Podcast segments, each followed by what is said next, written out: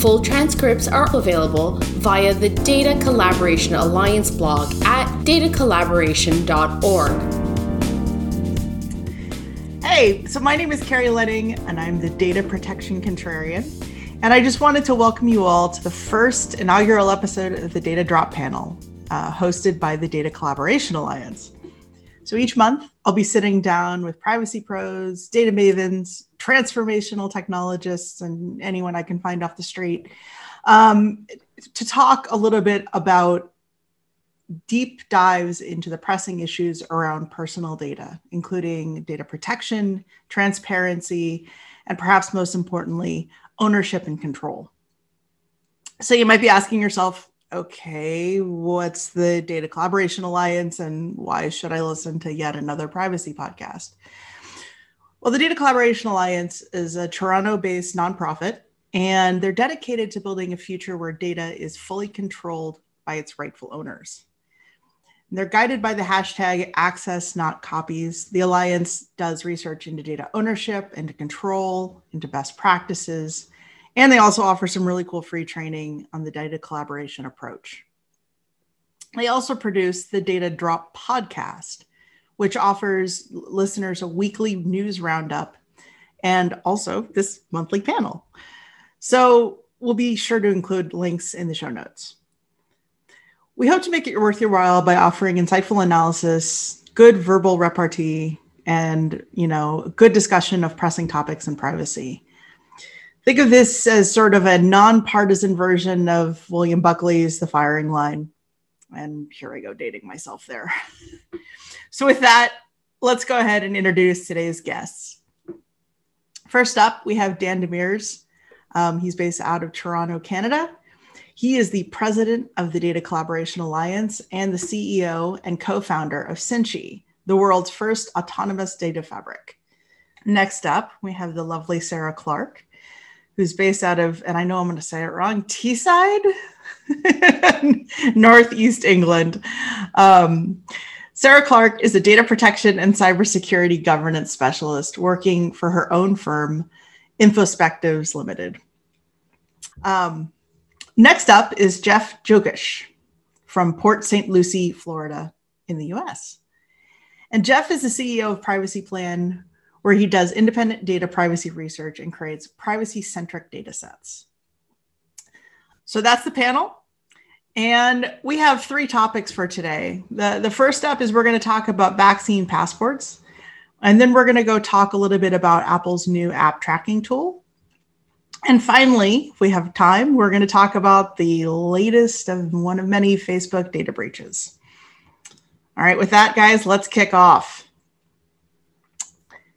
So the US, EU, UK, and numerous other countries are all rushing ahead now that we have vaccines. And they want to get to a point where they have a, a functional system for actually tracking who has and hasn't been vaccinated. Proponents of these so called vaccine passports argue that certifications will help reopen open economies safely for those who are fully vaccinated, but many folks in the privacy sector, especially, have concerns about scope creep and privacy abuses. A few days ago, the UK announced that they would be rolling out a digital certificate vaccine passport via their NHS app, which is already used widely to arrange doctor appointments and includes access to patient medical records. Meanwhile, the EU has announced plans for a slightly more subdued version called the Digital Green Certificate, which would track vaccine status and whether someone tests negative for COVID 19. And in the US, of course, there's uh, IBM's efforts working with various states, including New York, to develop a digital health pass built on the blockchain. So, the European Data Protection Supervisor states that a vaccine passport must not allow for and must not lead to the creation of any sort of centralized database of personal data at an EU level. But beyond that, there hasn't been a lot of guidance, and there certainly isn't a lot of legislation around this issue. So I have a couple questions for you panelists. First things first, and come on, let's be honest here. How many of you are going to sign up for a digital vaccine passport? Well, I'm going to start kick off and say um, unless I need it, unless I need it to travel, and depending on where it creeps into in terms of controlling access. Um, I I will attempt to avoid doing so um, because the it's the the push for the um, COVID app to push it into the um, Google and Apple basis so it was decentralized. At, at, the point that happened with the COVID app in the UK, I was incredibly supportive of it. The people who were involved in it were people who I knew were good people. They were sharing impact assessments, um, and it, it wasn't um, this evangelical zeal of let's just get it done. And, and suddenly there was some constructive information. I, I haven't got that with the intent of the data being gathered centrally um, right. for, through through this specific process. And it's not that they haven't already got our NHS records. I don't. I have absolutely no issue for a direct purpose that has got a public health interest. What I don't have is clarity about limiting it to that. Right. Right. And the NHS app in particular, I've read up into, and it's uh, it's a little concerning how much overlap that they plan to include. And you know, there, there's some kind of weird things that I've heard about biometric data and and other things, and it's like, oh, that one that one strikes me as a little dicey. But what about what about something like the the more uh, EU kind of passport, where it's a digital green certificate, where it's literally just yes or no, I've been vaccinated, or if I haven't been vaccinated, I am negative for COVID 19. If it's limited to those purposes, if the data is minimized for, for purpose, it's all about the purpose and it's all about making sure it stays that way and it's secure right. while it's happening that way.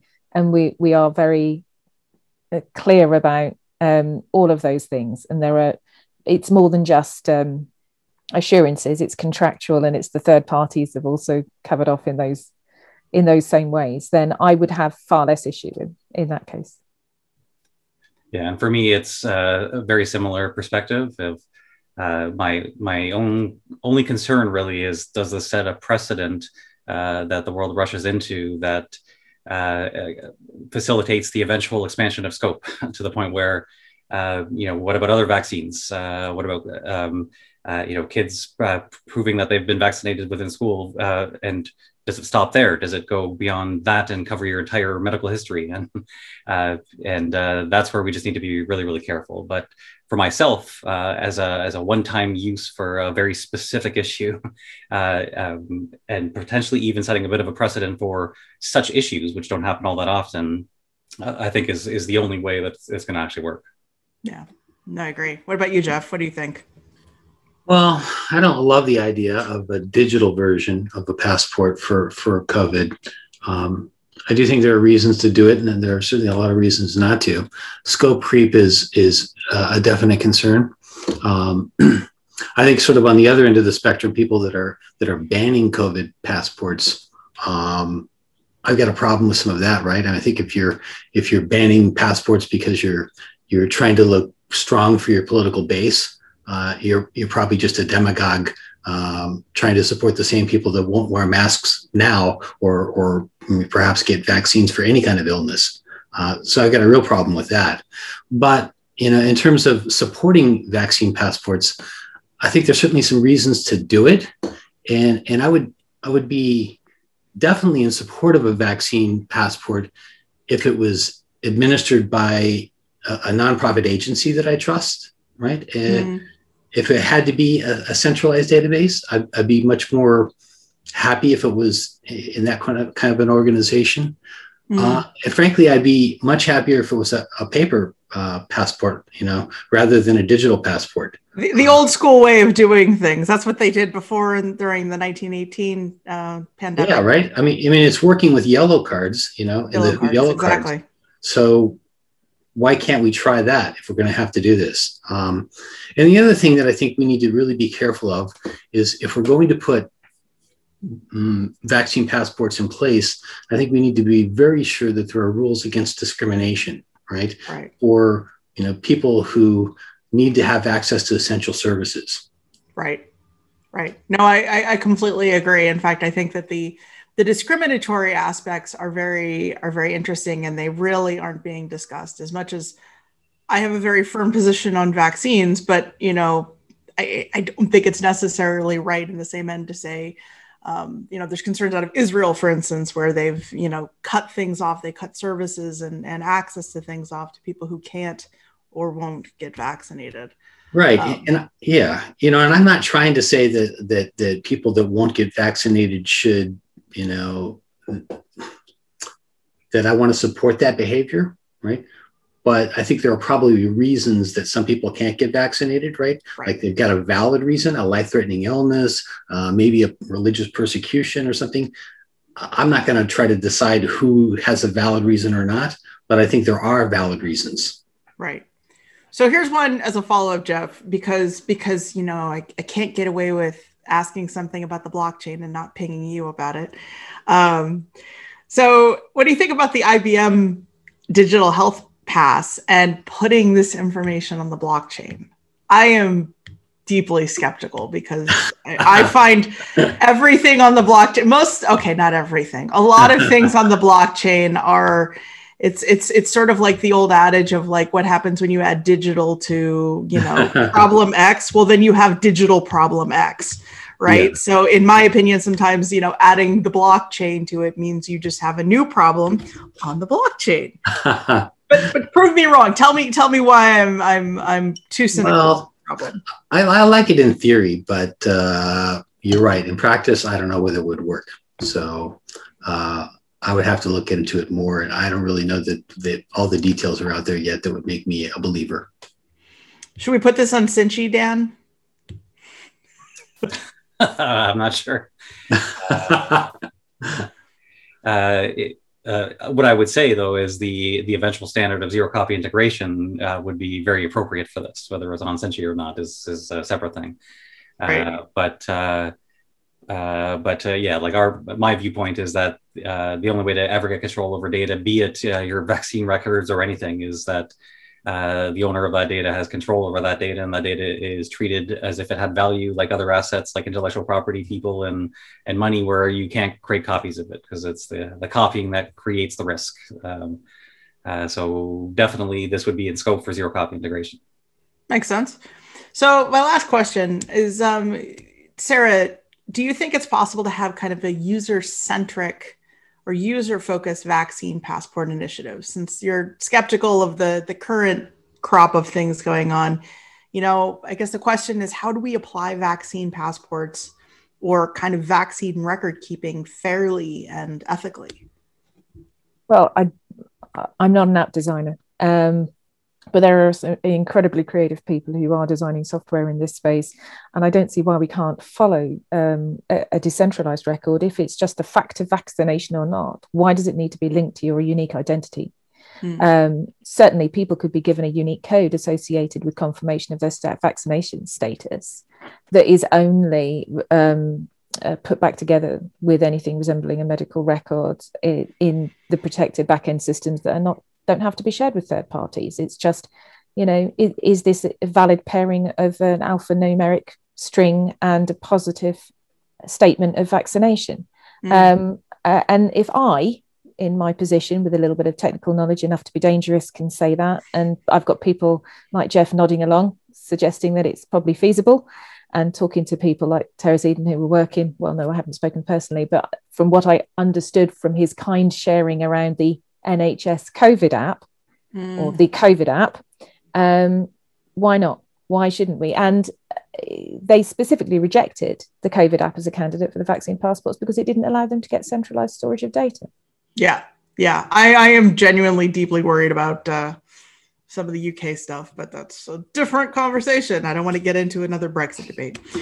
So we'll move on to topic number two, which is Apple's new app tracking tool. Um, so a couple weeks ago, Apple released its new app tracking transparency privacy protection framework as part of its latest iOS 14.5 release. I don't have an iPhone, so you know I follow this, but I'm not. I don't have any um, dogs in this fight, I guess. But the aim of AT- ATT is to give users direct control over how downloaded apps track users across websites and third-party other other third-party applications. If users opt out of tracking, developers will be stopped from accessing the user's identifier for advertising, which is a, a unique Apple identifier, um, and that that allows for that sort of a tracking kind of mechanism to occur. ATT allows users to opt out device wide, which is kind of interesting um, or on a per app basis. But it also requires developers to refrain from sharing information with data brokers, which I did not know until I started looking into it. So there's a question, um, there's no question that ATT gives users a tremendous amount of transparency and control. It's kind of, it follows along with their their other initiatives like the the privacy, you know, um, food labeling that they're doing and that what Google is doing there. Um, but of course, you can't have any good thing without lots of criticism. So many people, including you know media outlets, the internet, and various internet companies and and advertising folks, are complaining. Most notably, Facebook released a huge anti-ATT campaign complaining that ATT would destroy small businesses who rely on Facebook advertising to promote their offerings and you know generally create the downfall of man. There's also been a couple potential lawsuits that have been roaming around and a few antitrust complaints that have been filed. So people are genuinely concerned. Still privacy pros have lauded att as a good next step and there's definitely some signs that uh, users are actually getting a lot out of this and finally maybe able to get off the treadmill of always on tracking.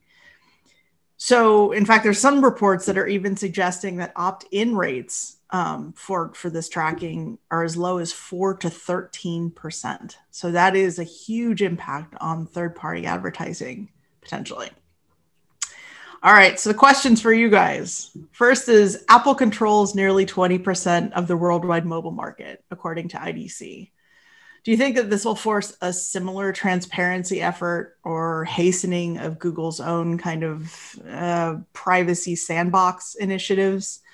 Um, or do you think it will encourage you know app developers to change their tune and how they're developing apps and the kinds of things that they're tracking? Let's start with you, Dan.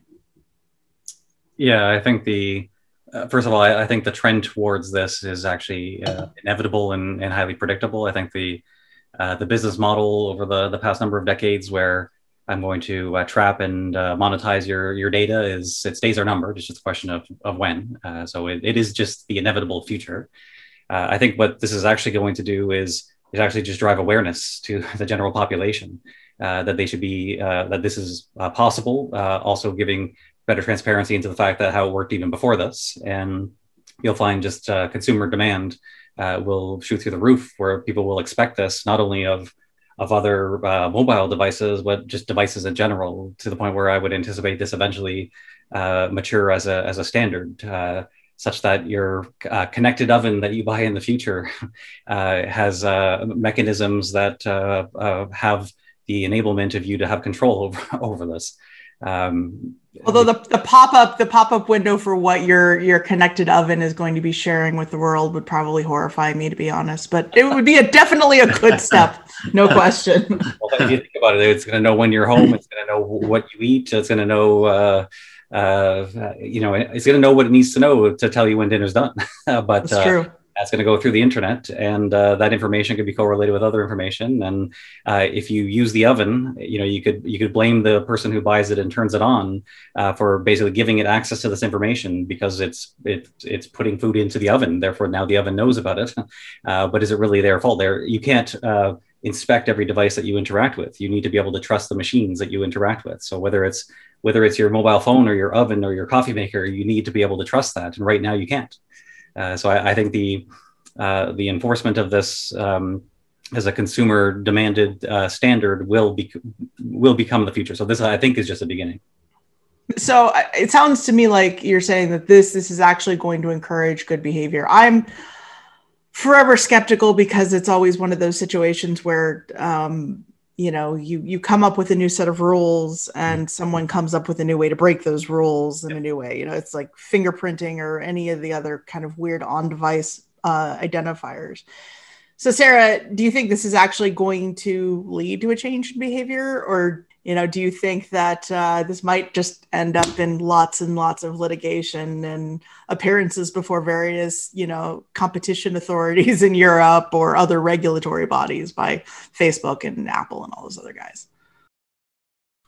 So yeah, I I like the awareness raising. Um, the challenge I did raise though was um, I don't see that um, this 97% failure to opt in is any more representative of a choice as previously people um, le- being opted in invisibly and failing to opt out because it's all happening in that first fear of missing out. I want access to this thing. I want to have this conversation moment where you interact with a new app. You've downloaded it, you want to use it you've mm. seen a, a notification you want to get online so while i think it's a good thing because i am a i ha- as i have on my banner on twitter um, privacy and security by default and design mm. and this is the by default stuff. And also since i've been so rigorous opting out of everything on the internet making my life an absolute misery going through 75 pages of ebay third parties when i have to be on there you know. Um, I'm I've got such a vanilla web page these days when it's a nice third party. I am actually opting back into first party cookies because I want to see what they're advertising to me, what their latest deals are. So there is a positive other side of this. But I do have to question with this that until we actually have situationally relevant just in time notifications of what you're potentially sharing at a particular point in time, how how much awareness there can really be, and until we've got some kind of collective bargaining available to people around use of their digital identities, I also don't see a way forward. I don't see that we can lean on individuals to actually cause the step change necessary. And the third point I'd like to make is um, how many more data points do we think these companies actually need to be able to put together a reliable profile for us to use for whatever purpose they choose? Right. Um, it's right. what they've already got that kind of bothers me in many ways. And the data subject rights, if they're ever enforced as hoped for, is kind of, and that point I made about potential future collective action on this front is is where that's where that comes in. That makes sense. So Jeff, what are your predictions on the impact of these efforts? You know, and it's not just Apple. Like, you know, ATT is very it gets a lot of buzz and it gets a lot of news but these initiatives like dan has mentioned are are coming. You know these are things that people are already starting to think on the horizon and already developing tools around. I mentioned google's privacy sandbox. I know mozilla is doing a few things in this area. So this is not new. Um, but what do you think these impacts these, these these efforts will actually do in terms of companies that make their living through advertising and tracking and then selling their data to data brokers because i know you're kind of uh, big on focusing on data brokers. Sure. So i think that i think that data brokers are eventually in, for a rude awakening um, and also a lot of the ad tech middlemen right? Mm. um, i think that facebook's probably wrong that that uh, that small businesses and medium-sized businesses and large businesses are going to see much of an impact in this Hmm. they've got enough data to be able to target and target pretty well. Uh, I don't think they're going to really see any drop in conversion rates. Uh, there's plenty of research that that points to this. Right. Um, a lot of the research that points the other direction is from those ad tech middlemen, you know, that say that you need, uh, you know, the the kind of behavioral targeting that that that they provide. Or it's from Facebook. yeah, right. I mean, I mean, there's certainly contradictory uh, contradictory evidence, but I, I think that it's not going to have a whole lot of impact. That's my assessment, right? Mm. Um, but I think the the bigger picture here is that that tech platforms have a whole lot of control over the situation, whether that's the, the Apple ecosystem or the Google ecosystem or you know other ecosystems that that influence this. And to some extent, they have more control than governments have over the direction of privacy right now. Mm. And while there's probably some concerns in terms of antitrust um, and in terms of how much power they wield, they are having a positive impact on consumer privacy right now. Yeah. And I think that that is a net good for us. at least as a first step right? Oh, i completely agree. You know? i completely agree. And then we've got to figure out how we we we reel them in eventually. But i think that the the the the silver lining there is that their interests are not aligned. If you look at you know apple versus google for instance right? Apple doesn't make its money on ad tech and google does right? Uh, amazon doesn't really make most of its money on ad tech, right? Their their product sales, right? Even though they do make money on ad tech. Um, but if you look at the big tech giants, right? Uh, Microsoft doesn't really make it their money on ad tech, right? So you can really play some of those those players off against each other in these coming battles over privacy. No, really, really good, really good points. But I want to uh, move on a little bit because we have one last topic, and this one is near and dear to my heart for bad reasons. Um, so, over 533 million users' data was recently leaked in April um, and posted for free on an online hacking forum. Yay. The leaked data include phone numbers, Facebook IDs, full names, gender, relationship status, locations, birth dates, bios, and potentially even email addresses.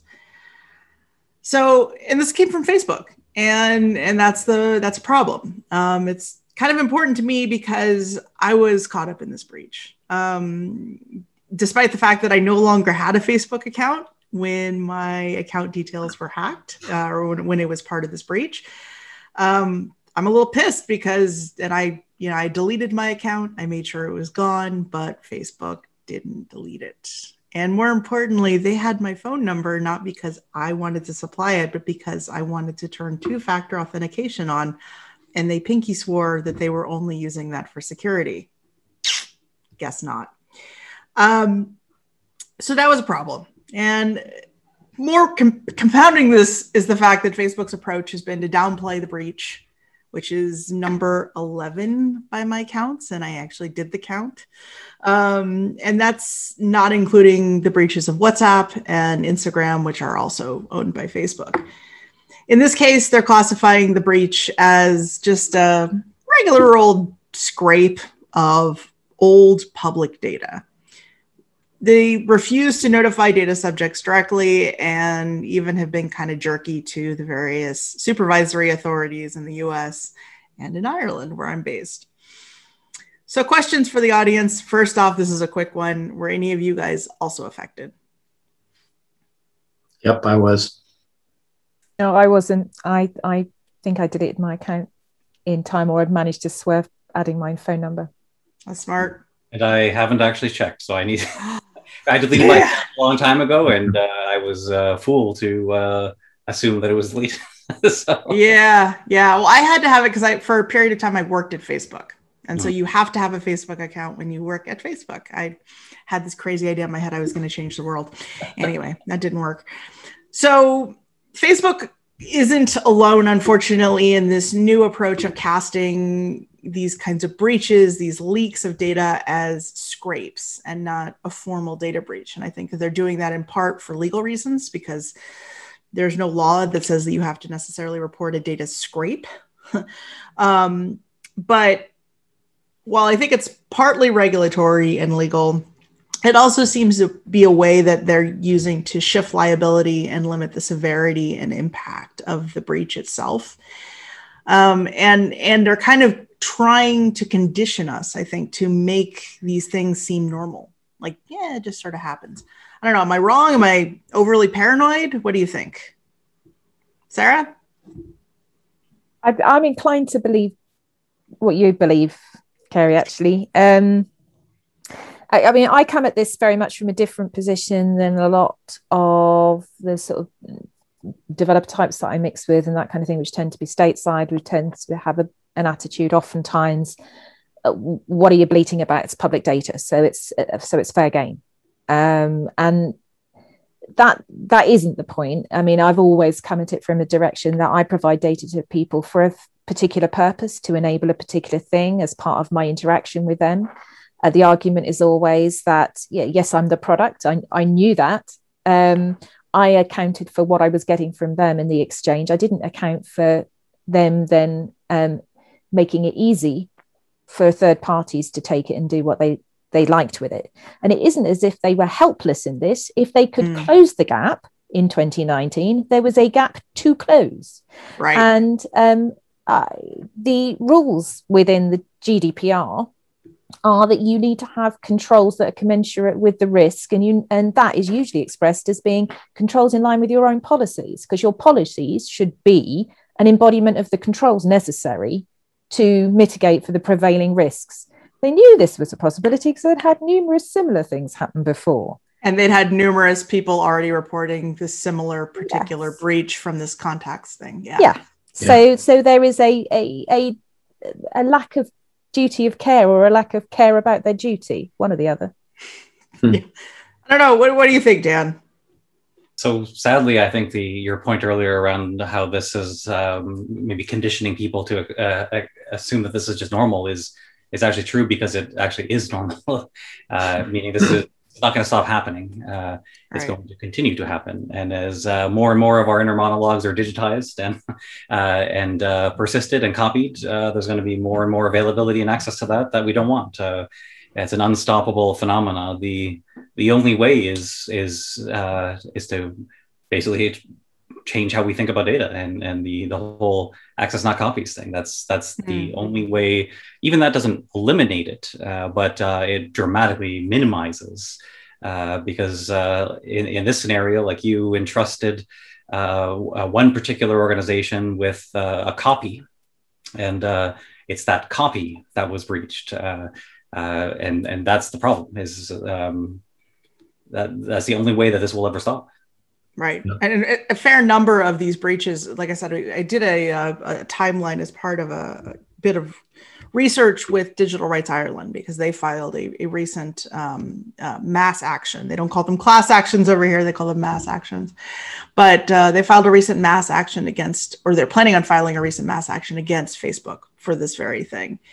And we just looked into the data and it's horrifying. The amount of copies, the amount of the amount of cases where this data was shared with third parties who had just insufficient security controls or no security controls they left their databases open on elasticsearch and you know or like an Am- amazon bucket somewhere.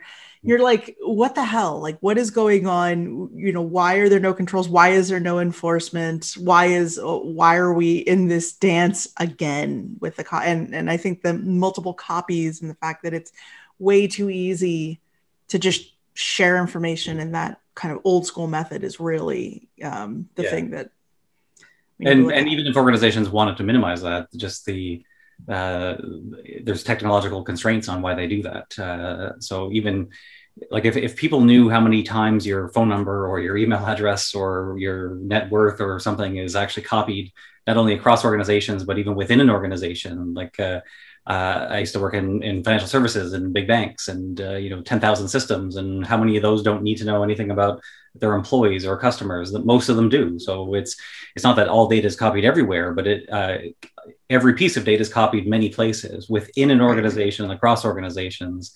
Uh, and uh, every one of those copies is just waiting for someone to uh, to access it. Uh, there's no way to assure uh, protection of you know thousands, hundreds of thousands, millions of copies of of, of my name or my Right. phone number or my Yeah. address. Or it's impossible. what do you think jeff I mean, I think Dan's right. You know, it's a, it's a problem with the copies of the data. Right after the Facebook breach, I started getting more phone spam, more SMS spam, more email spam.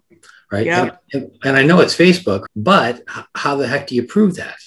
Right. Right. You can't. Um, you know, and, and to Dan's point, um, I give an example in, in my data broker presentation where, you know, students uh, have signed up for uh, like a sweepstakes to win ten thousand dollars, and you know they submit some information about what schools they want to go to, right? And in that one example, their data gets copied to five different organizations, including three data brokers, right? Just from one interaction. Um, and they don't know of course because they never there's no one ever sharing this inf- you know sharing it. they're sharing Right. I mean, you know, they say that, you know, I'm sure there's some disclosure, right, that they click yes on, right? But it doesn't say that it's going to be copied five times rather than just once, right? But that happens every day with every piece of information we share with somebody, right? Because Right. there's no control of the copies. right Right. You know how they talk about all this growth in volume of data? Guess what that is? Yeah, it's, right. it's just extra copies of the data all over the place. The 8,000 versions of the same Excel Exactly. spreadsheet. All right. Oh, yeah. If you can get rid of the Excel spreadsheet, my friend, you're doing God's work. Anyway, um, so my last question on this on this topic before we wrap up is, you know, uh, of course, this led to an, uh, a renewed interest in regulatory response. The Irish DPC actually responded very quickly this time because it turns out like three of the people in the Data Protection Commission in Ireland had their accounts leaked. Oops. Same thing with the European Data Protection Board. Good times. Um, but, you know, that's great. And it's great that they're starting investigations and launching things. But really, in practice, this has happened before as well. There's been multiple investigations brought by the ICO, brought by the US um, um, FTC, brought by various countries all over the world, and nothing really has happened. There's there was that FTC action that actually led to something meaningful. But my question to you guys is do you think it'll change this time? Do you think anything positive will come out of this to actually smack Facebook into changing their policies, or is this just a, a groundhog day and we're going to repeat ourselves again?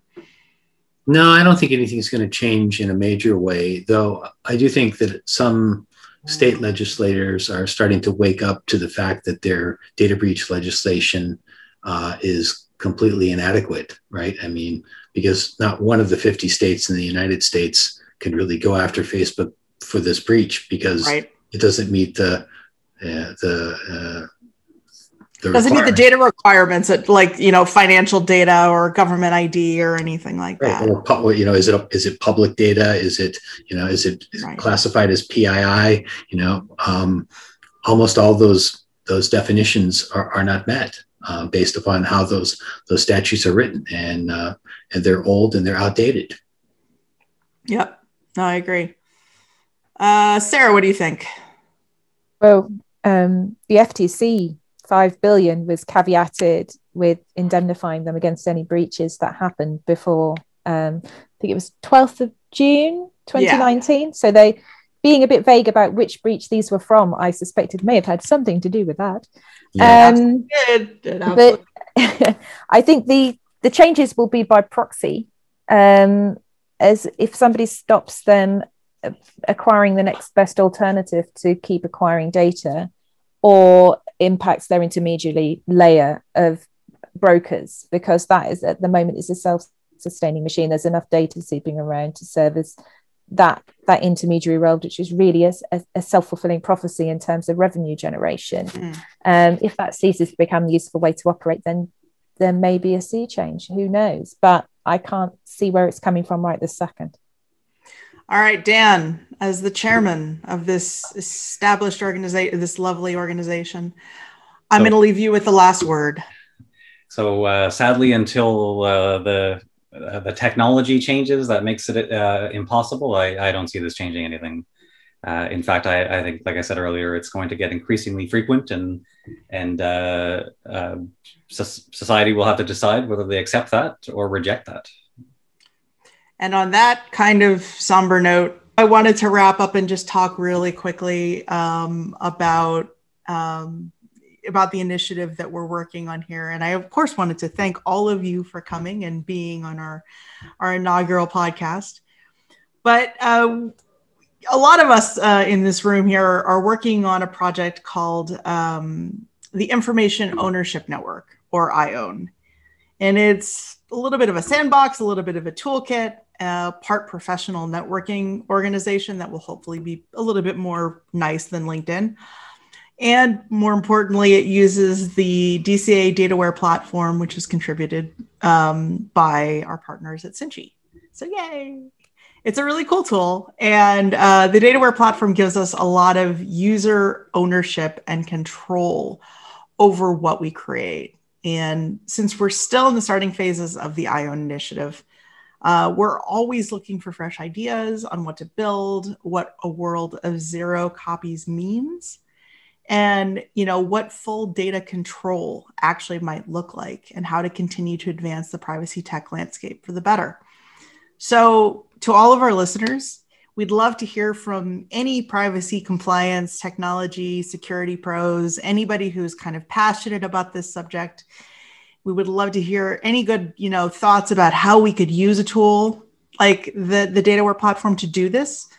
And if you have any thoughts please feel free to come check us out. It's at the uh, datacollaboration.org forward slash iown that's again datacollaboration.org iown and thank you guys so much again the Data Drop is a production of the Data Collaboration Alliance, a non profit dedicated to advancing meaningful data ownership and democratizing IT. Data privacy, data protection, and compliance professionals should check out IOWN, the Information Ownership Network. The Alliance also provides students and mid career professionals with free learning in data centric skills via our Learning Zone. To learn more about the Alliance and these initiatives, visit datacollaboration.org.